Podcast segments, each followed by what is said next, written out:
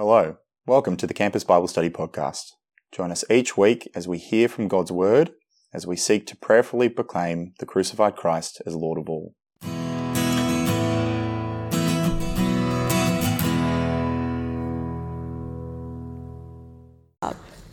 If anyone thinks that he knows something, he does not yet know as he ought to know. But if anyone loves God, he is known by God. Therefore, as to the eating of food offered to idols, we know that an idol has no real existence, and that there is no God but one. For though there may be so called gods in heaven or on earth, as indeed there are many gods and many lords, yet for us there is one God, the Father from whom are all things, and for whom we exist, and one Lord Jesus Christ, through whom are all things, and through whom we exist. However, not all possess this knowledge. But some, through former association with idols, eat food as really offered to an idol, and their conscience, being weak, is defiled. Food will not commend us to God. We are no worse off if we do not eat, and no better off if we do. But take care that this right of yours does not somehow become a stumbling block to the weak. For if anyone sees you who have knowledge eating in an idol's temple, will he not be encouraged if his conscience is weak? To eat food offered to idols. And so, by your knowledge, this weak person is destroyed, the brother for whom Christ died. Thus, sinning against your brothers and wounding their conscience when it is weak, you sin against Christ. Therefore, if food makes my brother stumble, I will never eat meat, lest I make my brother stumble. Hi everyone, my name's Carl. I'm one of the pastors with Campus Bible Study, and it's really nice to see you. Um, you may be here for the first time at Campus Bible Study, at the Bible Talks. Great to have you here. You even might possibly be at university for the first week of university for you. Um, if that's you, welcome to uni. It's great to have you here. Looking forward to growing with you while you're here over the next few years. Let's pray that God will help us understand this passage. We're not just covering chapter 8 that was just read for us, we're going to do chapters 8 and 9. So, this Bible talk could be the best six hours of your life. Let's pray for God's help and let's get into it. Father God, thank you so much that we can come to uni and learn about all kinds of things, but particularly thank you that we can come and learn about you. Father, please teach us from this passage how we should respond to you.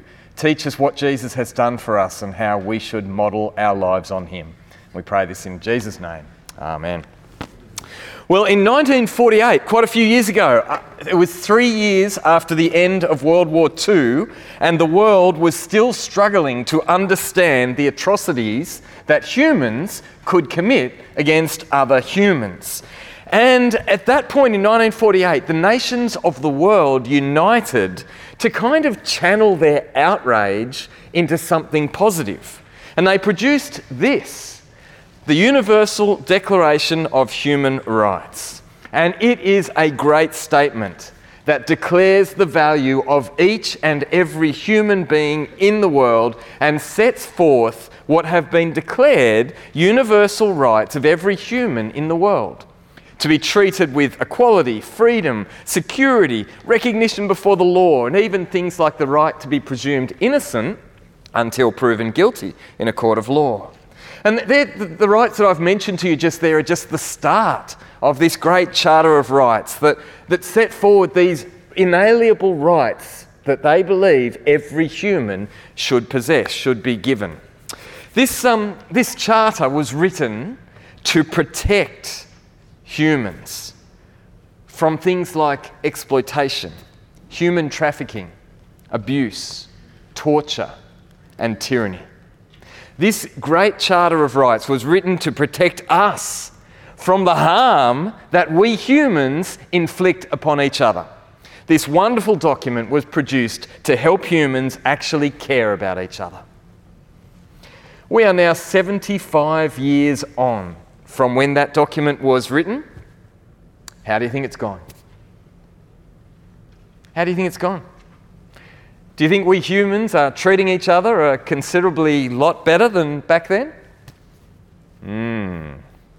Now, I don't want to be unfair to this brilliant document. I love that we have this Declaration of Human Rights. But the situation in our world today, even with this brilliant Charter of Rights, does demonstrate the limitation of living by rights. People still manage to treat each other pretty badly, don't they? Although it is wonderful that every human being is entitled to these inalienable rights, these rights alone cannot produce a community where people love and care for each other. That, in a sense, is the limitation of rights.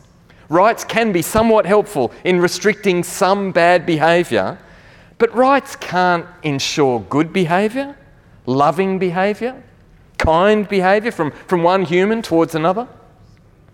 The gospel of Jesus Christ, on the other hand, it challenges us to not just uphold rights in the way that we treat each other.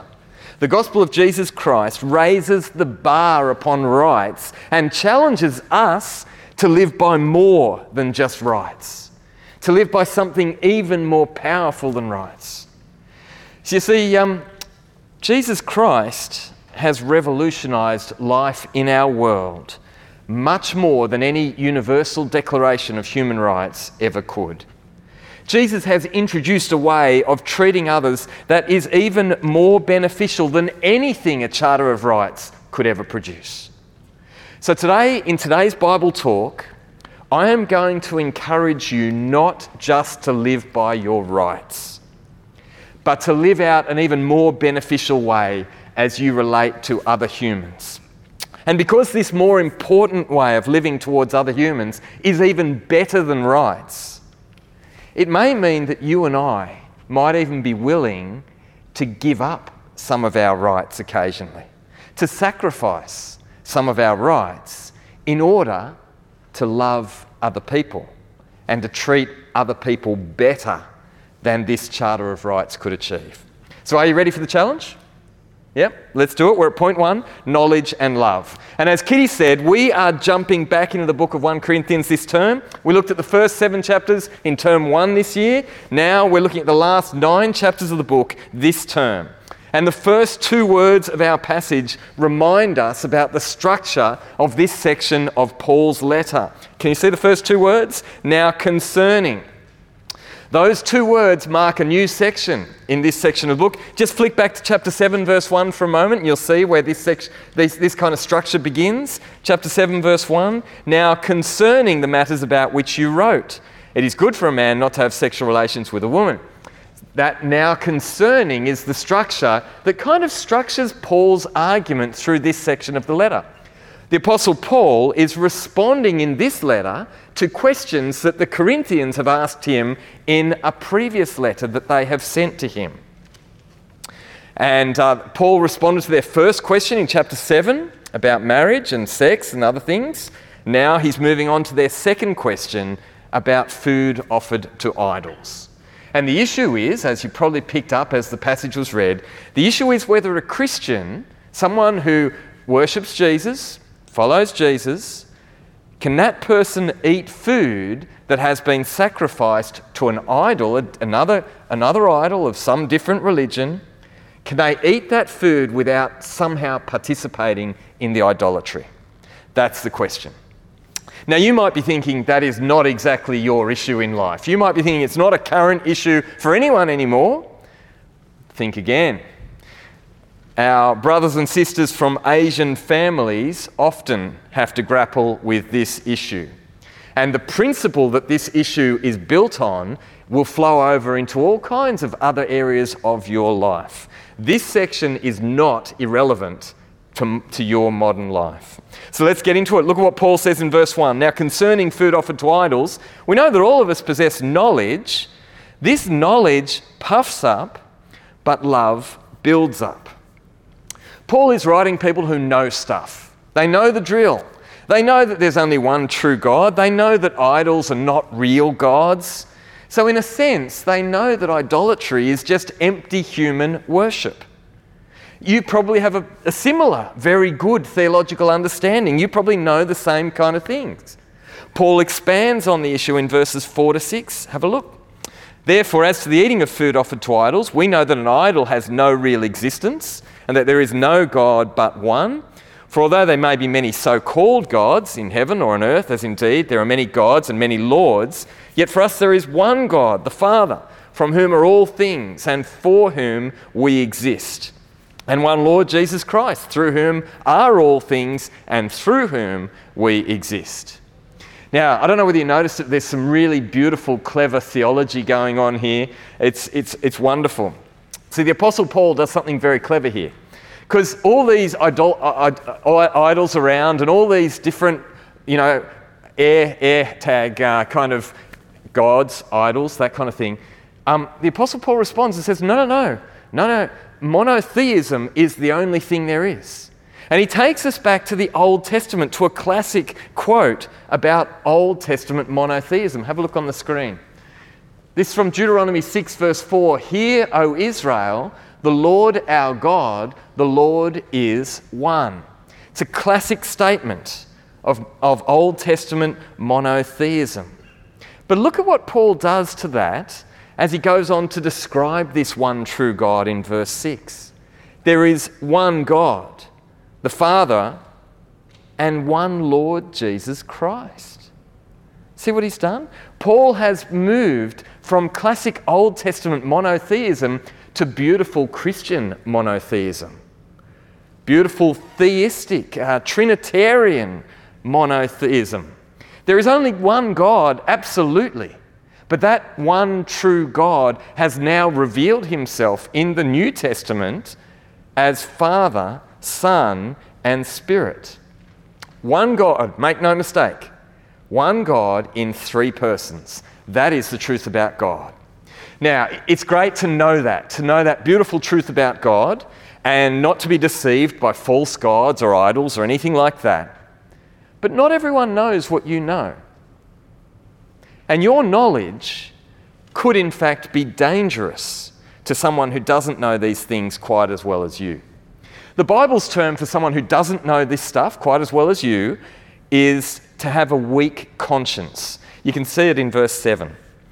However, not all possess this knowledge, but some, through former association with idols, eat food as really offered to an idol, and their conscience, being weak, is defiled. So, how should you, with your good knowledge, live with other people who have weak consciences? That's the issue here, isn't it? Because you could stand on your rights and demand your freedom. I know the truth about God. I know that idols are nothing, they're just human inventions, so I can do what I want. I am completely free to eat whatever I want, whether it's been offered to a junky idol or not, I can eat it. It's, it's my right to do so. That is basically what verse 8 is saying, isn't it? Verse 8 Food will not commend us to God. We are no worse off if we do not eat, and no better off if we do. You could stand on your rights. You could stand on your good knowledge and your freedom, and you could really damage the faith of someone who is not as clear on this issue as you. Let's keep reading verses 9 and 10. But take care that this right of yours does not somehow become a stumbling block to the weak. For if anyone sees you who have knowledge eating in an idol's temple, will he not be encouraged if his conscience is weak? To eat food offered to idols? What might it look like today? Let's, let's see if we can put this in a modern context. Um, perhaps you go on a weekend trip down to the beautiful Royal National Park to the south of Sydney. Really nice place to go on a weekend. And because you're a bit of a foodie, you've read up on your foodie destinations down near the Royal National Park, and um, well, you want some of this beautiful food that's available down in Helensburgh at the Hindu temple every weekend. You can go and enjoy this beautiful food. And because you know that there's only one true God and you know that any other worship is just human invention, you can happily tuck into this really nice food, this beautiful Indian food. But someone who knows you, a new Christian who has just started coming along to campus Bible study and learning about Jesus for the first time, is also at the temple because their family have worshipped there for years. They have been eating the food in that temple for years, but they've just come to put their trust in Jesus. And they feel like it would be idolatrous to keep eating that food that is so associated and offered to the idols that their family have foolishly worshipped for too long. They, they think they shouldn't eat the food, but then they see you hoeing in to their delicious food. And they see you and they go, but, but they're a mature Christian. They, they know stuff, they've got good knowledge. It's obviously okay to do this idolatry thing in Christianity. And if they follow your example, you lead them well and truly into doing something that they believe to be idolatry. Can you see how it works? You are well within your rights to eat the food at that temple. You can do it as a Christian, you're free to do it. You know that in Mark 7, Jesus declared all food clean. But if you freely act on your good knowledge, you could damage someone with less knowledge and a weak conscience. Verses 11 and 12. And so, by your knowledge, this weak person is destroyed the brother for whom Christ died. Thus, sinning against your brothers and wounding their conscience when it is weak, you sin against Christ. Can you see that um, knowledge is not the problem? You don't want to respond to this by saying, I need to know less about God. That, that would be the wrong response. It is good to have a good knowledge of the truth about God. The problem is when that knowledge is used without love for other people. And that is why the Apostle Paul warned us about the danger of good knowledge way back in verses 1 to 3. Come back there for a moment. We skipped over them early on, verses 1 to 3. Now, concerning food offered to idols, we know that all of us possess knowledge. This knowledge puffs up, but love builds up. If anyone imagines that he knows something, he does not yet know as he ought to know. But if anyone loves God, he is known by God. Paul says knowledge puffs up but love builds up. Notice they are both about inflating something, right? But knowledge might just fill you up with your own self importance and entitlement. Love, if you do what is loving for others, you have the power to build others up in Christ. Now, this kind of issue is not just restricted to eating food in temples.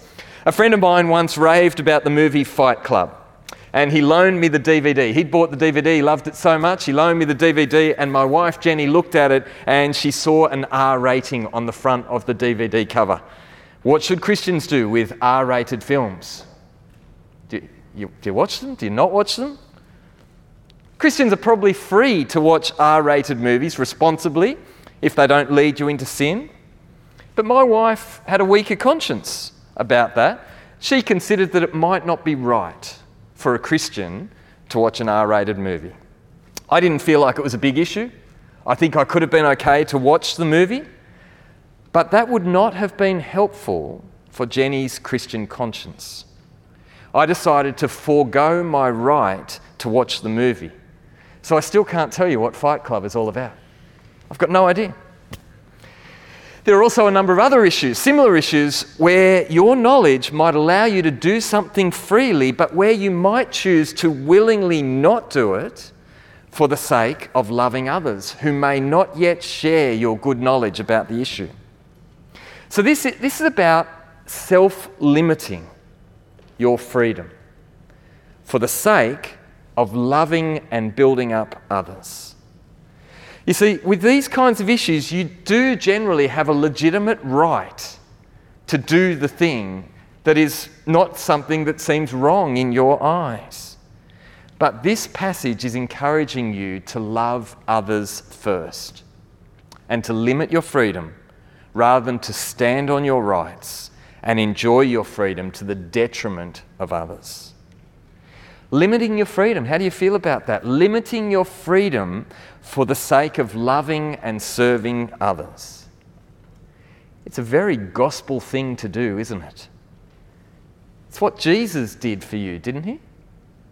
Have a look at Philippians 2 again. There's really interesting language going on in Philippians 2, verses 4 to 8. Let each of you look not only to his own interests, but also to the interests of others. Have this mind among yourself, which is yours in Christ Jesus who, though he was in the form of God, did not count equality with God a thing to be grasped, but emptied himself by taking the form of a servant, being born in the likeness of men. And being found in human form, he humbled himself by becoming obedient to the point of death, even death on a cross. The gospel tells us that Jesus Christ limited his own freedom in a, in a really big way by becoming a human and then by willingly sacrificing his life at the cross. Jesus has perfectly modeled this kind of self sacrificial love that serves other people and builds up other people. Jesus has done exactly this for you and me. Jesus has shown us how good it is when someone doesn't just care about themselves and their own rights, but willingly gives up some of their own rights for the sake of building others. It's beautiful, loving behaviour, and the gospel shows us that is exactly what Christianity is all about. In a similar attitude of sacrificial love, the Apostle Paul speaks about what he would willingly give up for the sake of building others. It's there in the last verse of chapter 8, verse 13. Therefore, if food makes my brother stumble, I will never eat meat, lest I make my brother stumble. Engineers are gasping around the room right now. Can you see the Apostle Paul's love for others in this statement? Now, you may not know this about me, but I was a vegan for two years after having a heart attack a few years ago. You may not know this. Why am I telling you this? Because I want to reinforce just how much of a sacrifice the Apostle Paul is willing to make here. I've made this sacrifice for two years and it is serious. This is a serious sacrifice the Apostle Paul is willing to make if meat, eating meat could possibly damage someone else's salvation He'll never eat it again. Full vegan. Apostle Paul, there you go, for the sake of serving others. Can you see the priority that the Apostle Paul puts on the salvation of others? Now, this is not all hypothetical for the Apostle Paul. He speaks about what he might do if it became a problem for others. But as we move into chapter 9, Paul shows us a real lived out example that he has already done uh, this kind of behavior. So, at point two, rights and freedom. The Apostle Paul reminds us that he is an apostle, and as an apostle, he has rights. Have a look at it in verses 1 to 6, chapter 9, 1 to 6. Am I not free? Am I not an apostle? Have I not seen Jesus our Lord? Are not you my workmanship in the Lord? If to others I am an apostle, at least I am, t- I am not an apostle, at least I am to you, for you are the seal of my apostleship in the Lord. This is my defense to those who would examine me. Do we not have the right to eat and drink? Do we not have the right to take along a believing wife, as do the other apostles and the brothers of the Lord and Cephas? That's another name for Peter there. Or is it only Barnabas and I who have no right to refrain from working for a living? Okay, we'll stop there and we'll have a think about this. Paul is asking all of these rhetorical questions because the answer is obvious. It's absolutely clear. Yes, Paul is an apostle. Yes, Paul saw the risen Lord Jesus. Yes, the Christians in Corinth are his workmanship, the proof of his apostleship, if you like, because they themselves were brought to Christ through his preaching of the gospel to them. And the next step in the logic, after all these yeses, is that Paul is an apostle, so therefore he shares the same rights as the other apostles. What are these rights? Well, you can kind of get some of them from verses 4 and 5. The right to have your living arrangements provided for, the right to take a believing wife along on your apostolic missions. Now, Paul doesn't actually even have a wife, but he's got the right to take her along if he gets one, right? That's what he's saying. But as Paul expands on these rights of an apostle, he kind of moves into the rights of every gospel worker. Let's pick it up in verse 7. However, not, uh, chapter 9, verse 7, sorry, not chapter 8, verse 7. Who serves as a soldier at his own expense? Who plants a vineyard without eating any of its fruit? Or who tends a flock without getting some of the milk? The examples are pretty straightforward, aren't they? If you're a soldier, the government pays you, they pays your, pay your expenses and your wages to go to war. If your job is to own a vineyard, you get to eat some of the grapes. It's pretty clear. If you're a shepherd of a flock of sheep or goats, you get to make lattes out of the milk. And if you work at McDonald's, You have the right to stick your mouth under the ice cream tap and every once in a while fill up. I'm, and, and I'm sure you do that. We all know you do it. And yes, it grosses everyone out. You get the picture? The, there are certain rights that come with every job. And Paul is saying very clearly that apostles and gospel workers have rights too. But Paul's, uh, Paul's authority about this does not just come from human examples like you at McDonald's. Have a look, verses 8 to 12. Do I say these things on human authority? Does not the law say the same?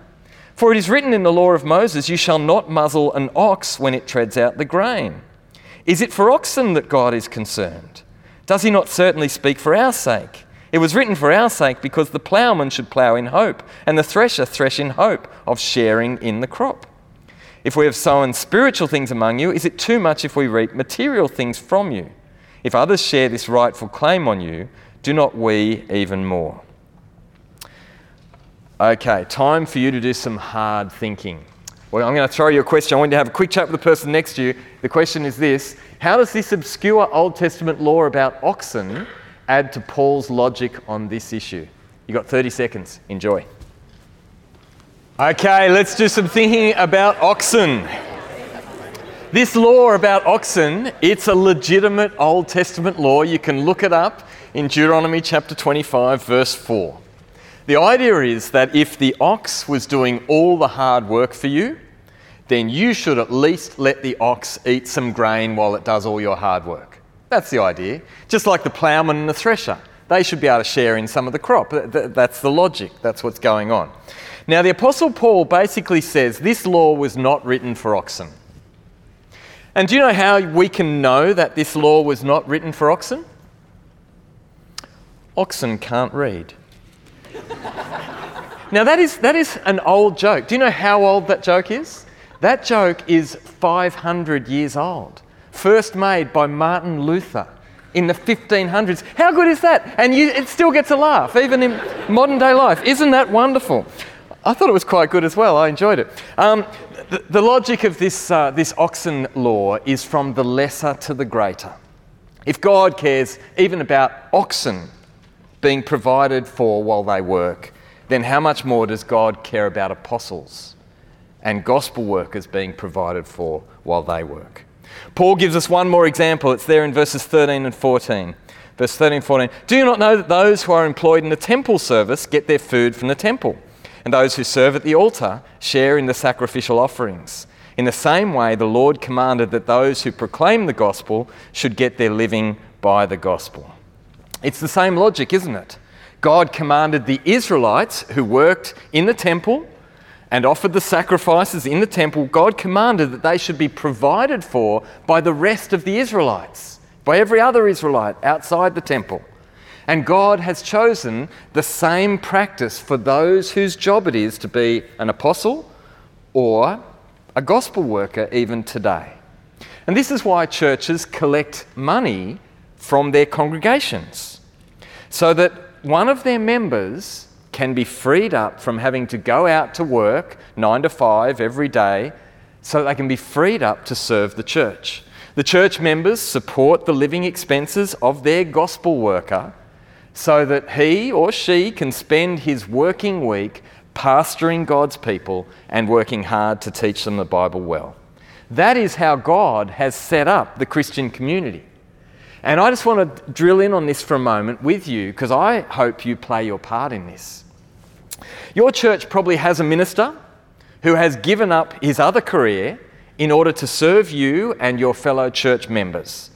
I hope you see it as your Christian responsibility to provide for his living expenses so that he can fulfill his responsibility to pastor your church and to teach you well.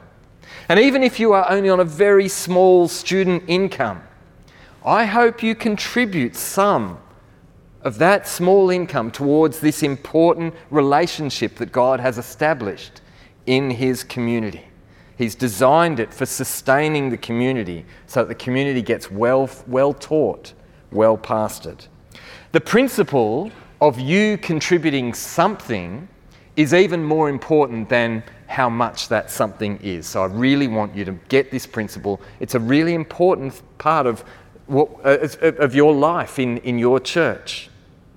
Now, if you allow me to apply, apply this to Campus Bible Study for a moment, the pastors who teach and care for you here at Campus Bible Study are in exactly the same situation. They are willing oxen and uh, they, they actually love working and serving you, but they have voluntarily given up their careers in commerce, occupational therapy, engineering, medicine, geography, speech pathology, science teaching, and, and all kinds of other things so that they can serve here with us on campus.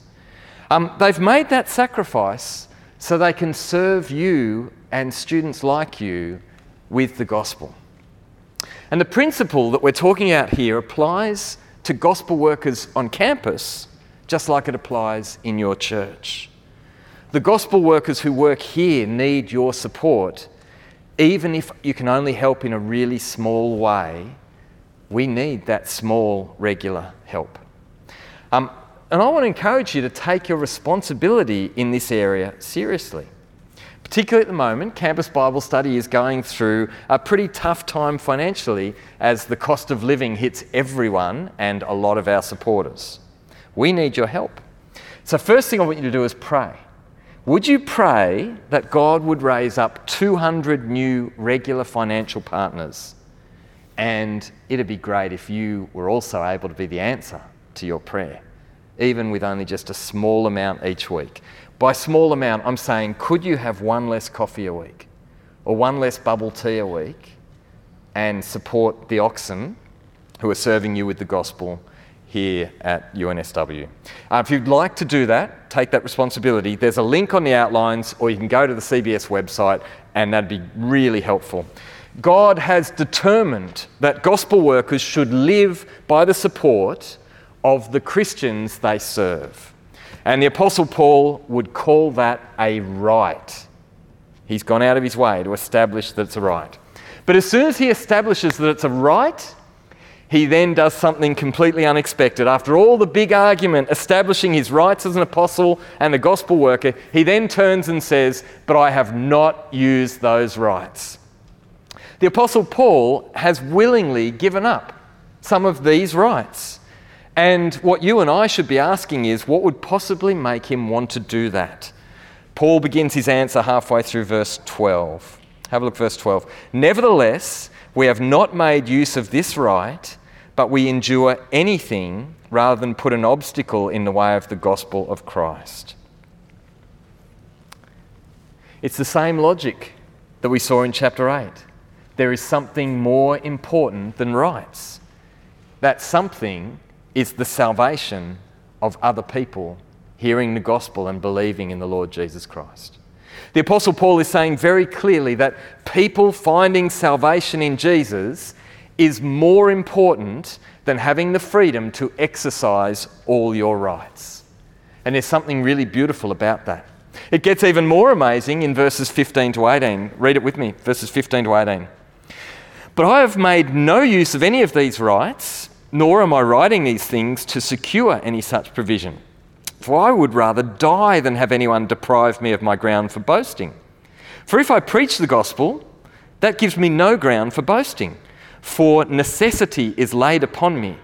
Woe to me if I do not preach the gospel. For if I do this of my own will, I have a reward, but if not of my own will, I am still entrusted with a stewardship. What then is my reward? That in my preaching I may present the gospel free of charge, so as not to make full use of my right in the gospel. All right, it's pretty complicated what's going on here. You get the general drift, but I want to drill in a little bit. So I've got another question I'd like you to talk about with the person next to you. Here's the question to help you understand this section. What do you think Paul's reward is? What is Paul's reward? Can you put it into words? Go for it. You've got 30 seconds. Okay, let's try and work this out together. Let's do this. Um, you probably know that the Apostle Paul was commanded by Jesus when he was saved on the road to Damascus, he was commanded by Jesus to take the gospel to people all over the world. That was his life's mission from then on. So, in a sense, he didn't have a choice to not do that. He had a command that he, he had no choice. That was his life's work from that point onwards. So, in a sense, when Paul preached the gospel, he was just fulfilling this God given command. He wasn't doing anything beyond his job that he could boast about. So, how could he go above and beyond? We often think a reward is something you get for doing something well. But I actually think in these verses, the reward is not about getting, it's about giving. If Paul does not claim his right to be supported financially as a gospel worker, he gets the reward of being able to offer the gospel free of charge. The reward of being able to give the gospel away freely without any financial entanglement. And there again is the example of the gospel. Because that's exactly what Jesus has done in the gospel. Jesus gives salvation free of charge. And the Apostle Paul, well, his reward, his joy, is to give the same gospel that gives salvation and to do it free of charge. That helps us to see that there is a big difference between rights and love. We're at point three, our last point rights and love, and we'll finish off in our last five minutes. The principle is again very clear. You can lay down some of your rights in order to love other people. And that is a very gospel thing to do. Do you know, I've watched some of my friends do this as missionaries in different international cultures.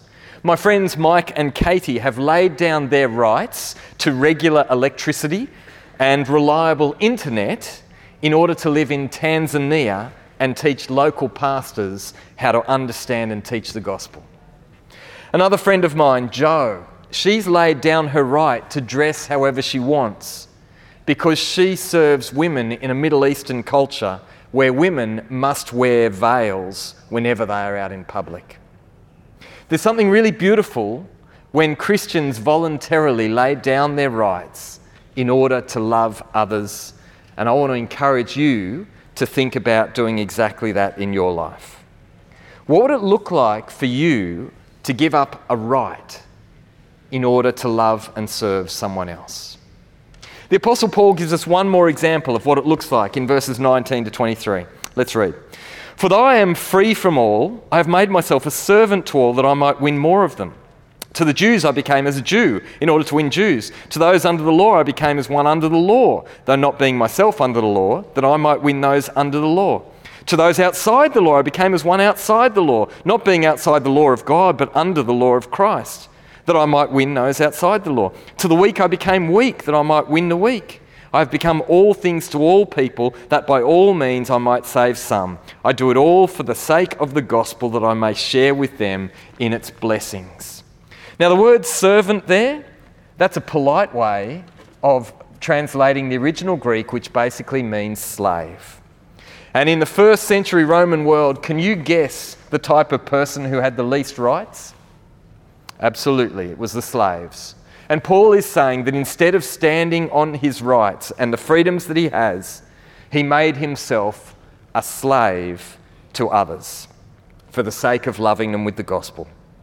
And slaves had to conform to the nature, to the culture of the house that bought them.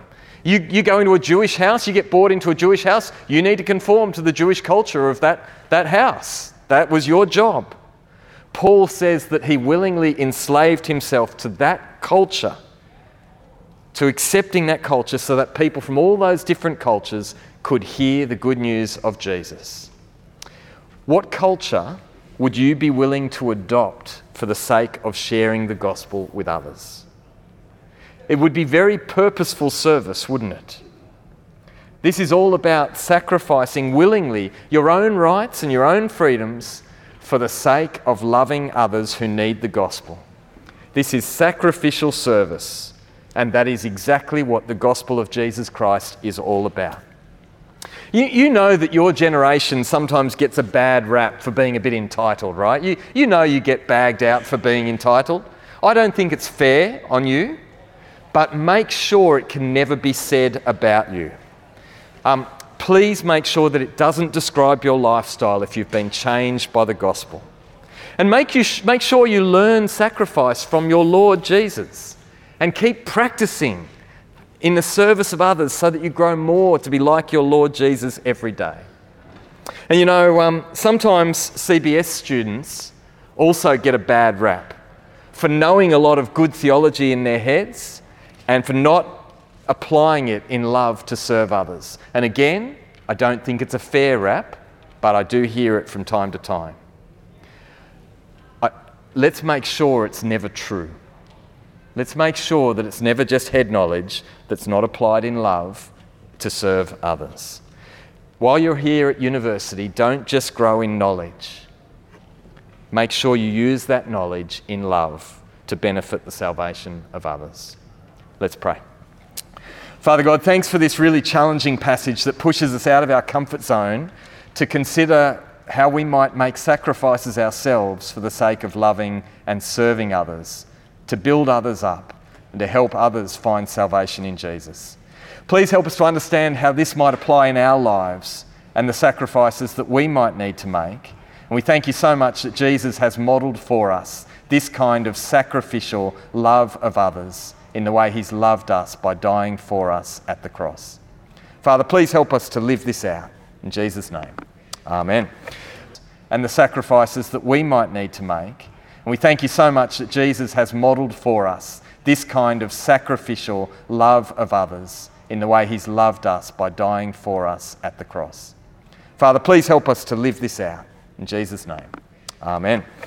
Thanks for tuning in this week to the Campus Bible Study podcast. Make sure that you're subscribed on your regular podcasting app. And why don't you check us out on Facebook, YouTube, or visit our website at campusbiblestudy.org.